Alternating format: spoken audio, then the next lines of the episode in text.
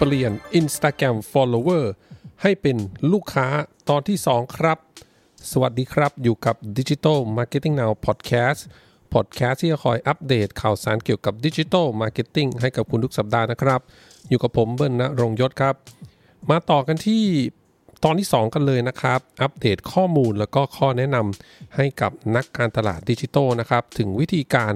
ที่เราเนี่ย นะครับแบรนด์นะครับจะเปลี่ยน follower ใน Instagram นะครับมาเป็นลูกค้าจริงเพื่อสร้างยอดขายต่อไปได้นั่นเองนะครับ ซึ่งอ้างอิงข้อมูลบางส่วนจากบทความของ Social Media Examiner นะครับ ท่านใดที่ยังไม่ได้ฟังตอนที่1นนะครับก็ย้อนกลับไปฟัง EP ก่อนหน้านี้ได้เลยนะครับ เรื่องต่อไปนะครับที่จะแนะนำก็คือเรื่องของ แบรนด์เนี่ยครับควรจะต้องใช้รูปแบบการโพสต์ใน IG ที่หลากหลายครับ อย่างที่ระบุไปใน EP 1 นะครับว่า Instagram เนี่ยมีรูปแบบคอนเทนต์ที่หลากหลายมากๆนะครับเพื่อจะเข้าถึงกลุ่มเป้าหมายในทุก stage นะครับ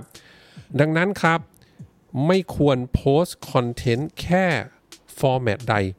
format หนึ่งเพียงอย่างเดียวครับ ก็มีหลายแบรนด์นะครับที่จะโพสต์คอนเทนต์เป็นประเภท Single Post หรือว่ารูปเดียวเพียงเดียวนะครับ ซึ่งไม่สามารถครอบคลุม stage ของการขายของได้ทั้งหมดครับ ยกตัวอย่างครับ การใช้ carousel นะฮะ หรือว่าการอัพรูปที่เป็น Multi Photo เนี่ยครับใน IG นะฮะ c o r o s e l Photo Post เนี่ยครับเหมาะกับการใช้อธิบายรายละเอียดสำหรับสินค้าเกี่ยวกับสินค้านะครับ หรือบริการนะครับ หรือแม้กระทั่งการใช้ Reels นะฮะ ก็จะเหมาะกับการที่เพิ่ม reach ครับเพิ่มการเข้าถึงแล้วก็เรียกได้ว่าสามารถที่จะเจอคนใหม่ๆนะครับที่อยู่ในกลุ่มเป้าหมายของเราได้ด้วยเช่นกันนะครับ อันนี้ก็เป็นตัวอย่างนะว่าใช้ format นะครับให้หลากหลายเข้าไว้นะครับ เวลาที่เราโพสต์คอนเทนต์บน Instagram นะฮะนอกจากนั้นนะครับ ควรจะต้องใส่ความหลากหลายในโพสต์แต่ละ format ด้วยนะครับนะฮะนอกจากใช้ format คอนเทนต์ที่หลากหลายแล้วครับ ในแต่ละ format เนี่ยก็ควรจะสร้างความแตกต่างในการโพสต์แต่ละครั้งด้วยอ่ายกตัวอย่างครับ ถ้าปกติแบรนด์ของเราเนี่ยโพสต์ story เป็นภาพนิ่ง อาจจะเป็นภาพที่ถ่ายบรรยากาศ ในร้านอะไรแบบนี้นะฮะในหน้าร้านของเรานะครับอาจจะถ่ายสินค้านะครับหรือว่าถ่ายบรรยากาศของคาเฟ่ของเราร้านของเราโรงแรมของเราอะไรอย่างนี้เนาะนะครับอย่าเพียงโพสต์เป็นภาพนิ่ง story ฮะก็ควรจะอาจจะลองเปลี่ยนเป็นวิดีโอสั้นๆ เป็นเป็นรูปแบบ story ก็ได้นะครับ หรือจะลองโพสต์เป็นเทคครับเป็น สติ๊กเกอร์นะครับใส่ลูกเล่นอะไรต่างๆนะฮะที่ story มีนะฮะก็คือใน format story ก็ให้หลากหลายเข้าไว้แบบนี้ครับนะฮะอันนี้ก็เป็นอีกข้อหนึ่งที่ควรจะทำนะครับ เรื่องต่อไปครับคือเรื่องที่เราเนี่ยนะครับจะต้องเรียนรู้จาก communityนะครับที่อยู่ในบัญชี Instagram ของเราด้วยนะครับเหล่า follower เนี่ยนะครับอย่างที่เล่าไปนะครับใน EP ก่อนหน้านี้นะครับในตอนที่1เนี่ยนะครับที่บอกว่าหนึ่งในเรียกได้ว่าจุดสำคัญนะครับที่เราทำการตลาดบน Instagram ก็คือการสร้างชุมชน หรือว่าการสร้าง community ขึ้นมานะฮะดังนั้นถ้าเรามีชุมชนแล้วเรามี community แล้ว ก็อย่าลืมครับ ที่จะเรียนรู้แล้วก็เข้าใจสิ่งที่ community ของเราต้องการนะครับ คำว่ารู้จักนะครับ แล้วก็เข้าใจ community ของเรามากขึ้นเนี่ยนะครับ ไม่ใช่แค่เรื่องของพวก follower ที่มา follow เราเป็นใครอาอายุเท่าไหร่เพศอะไรบ้างนะครับ หรือว่ามี engagement rate แต่ละโพสต์แต่ละวิดีโอยังไงบ้าง ไม่ใช่แค่เรื่องแค่นี้นะครับ แต่ต้องเป็นสิ่งที่ follower ของเราชอบนะเราจะต้องรู้เรื่องพวกนี้ด้วยนะครับ อะไรล่ะ ที่จะทำให้ follower ของพวกเราเนี่ยมากด follow เราตั้งแต่แรกอ่าเราเคยรู้ไหมนะครับเขามาติดตามเราเพราะอะไรนะครับ หรือว่าพวกเขาเนี่ยชอบคอนเทนต์แบบไหนที่เรานำเสนอบ้างนะครับ หรือแม้กระทั่งเหตุผลนะครับสำหรับบางคนที่มา Follow เรา แต่ยังไม่ซื้อของของแบรนด์เรานะครับหรือว่ายังไม่เคยมาใช้บริการของเราเลยเนี่ยนะครับ เราเคยรู้ไหมว่าเอ้ยทำไมนะนะเพราะอะไรนะครับ อาจจะเป็นว่าส่วนใหญ่เข้ามา Follow เพื่อจะมาเก็บข้อมูลก่อนหรือเปล่านะครับ ดังนั้นถ้าเรารู้แล้วนะครับว่าเขาเข้ามาเก็บข้อมูลเนี่ยเราก็ต้องอยากรู้ต่อถูกไหมว่าเฮ้ยเขาอยากรู้เรื่องอะไรและอะไรเป็นสิ่งที่เป็นจุดขายที่จะทำให้เขาอ่าไม่ใช่จุดขายสิเนาะจุดซื้อครับจุดซื้อ อะไรเป็นจุดซื้อนะครับที่ทำให้พวกเขาเนี่ยตัดสินใจจะซื้อได้นะครับ เช่นหลายๆ คนอาจจะมา follow แบรนด์นะครับเพื่อจะมา ดูข้อมูลดูภาพสินค้าอะไรก่อนเนาะแต่ยังไม่ซื้อเพราะอาจจะรอช่วงโปรโมชั่น รอช่วงเซลล์หรือเปล่านะครับ หรืออาจจะยังตัดสินใจไม่ได้เปรียบเทียบสินค้าของเรากับคู่แข่งอยู่กับอีกหลาย ๆ แบรนด์อยู่นะครับ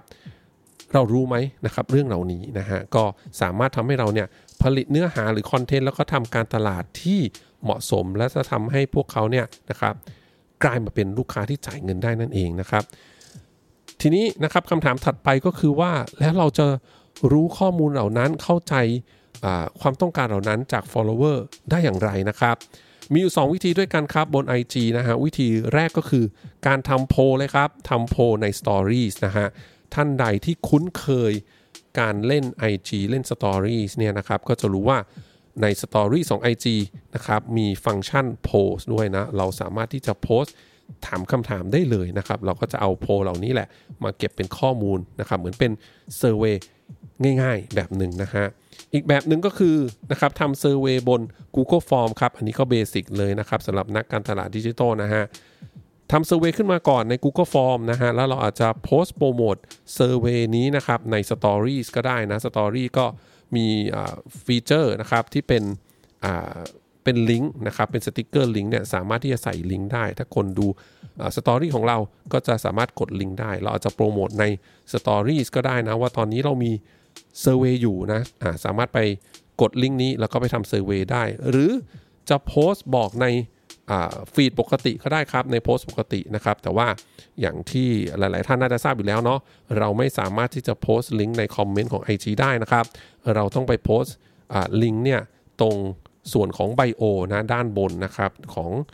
อินสตาแกรมเขาของเรานะครับก็มีหลายๆแบรนด์ทำนะครับก็สามารถทำอย่างนั้นก็ได้นะครับ แต่ว่าสิ่งที่สำคัญกว่านั้นก็คือว่านะเราต้องอย่าลืมที่จะมีของแลกเปลี่ยนครับของรางวัลเล็กๆ น้อยๆนะครับ เพื่อแลกเปลี่ยนกับการที่ follower นะมาทำเซอร์เวยให้กับเรานั่นเองนะฮะหรือจะเป็นเรื่องของ discount code ก็ได้ทำเซอร์เวยเสร็จ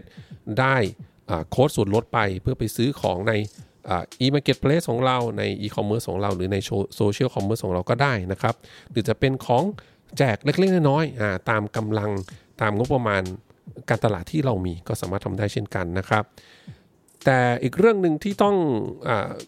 จำไว้เลยนะครับ เวลาที่เราทำเซอร์เวยนะฮะโดยเฉพาะที่เราทำเซอร์เวยเข้าเพื่อจะเข้าใจ follower ใน IG เนี่ยนะครับ ไม่ได้หมายความว่าทำเซอร์เวยครั้งเดียวแล้วก็จบไปนะครับ เราควรจะต้องทำใหม่เรื่อยๆครับ อาจจะเป็นทุกไตรมาสก็ได้ แต่ใครขยันหน่อยนะครับหรือเป็นสินค้าที่เรียกได้ว่า มีการเปลี่ยนแปลงอยู่ในอุตสาหกรรมที่มีการเปลี่ยนแปลงค่อนข้างรวดเร็วเนี่ยครับอาจจะทำเซอร์เวยทุกเดือนก็ได้นะฮะเพื่อมั่นใจว่าเราเนี่ยจะได้ข้อมูลที่อัปเดต แล้วก็เข้าใจ follower ของเรานะครับว่าช่วงนั้นเนี่ยพวกเขาชอบหรือว่าสนใจอะไรอยู่นะครับ เราจะได้เอา ข้อมูลเหล่านั้นนะครับมาทำการตลาดต่อไปได้นั่นเองนะครับ ก็จบ parts กันแล้วนะครับ เรื่องของการเปลี่ยน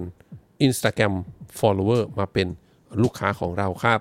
ขอบคุณทุกท่านมากที่รับฟังครับ เดี๋ยวครั้งหน้าเป็นเรื่องอะไรฝากคอยติดตามกันนะครับสำหรับวันนี้ สวัสดีครับ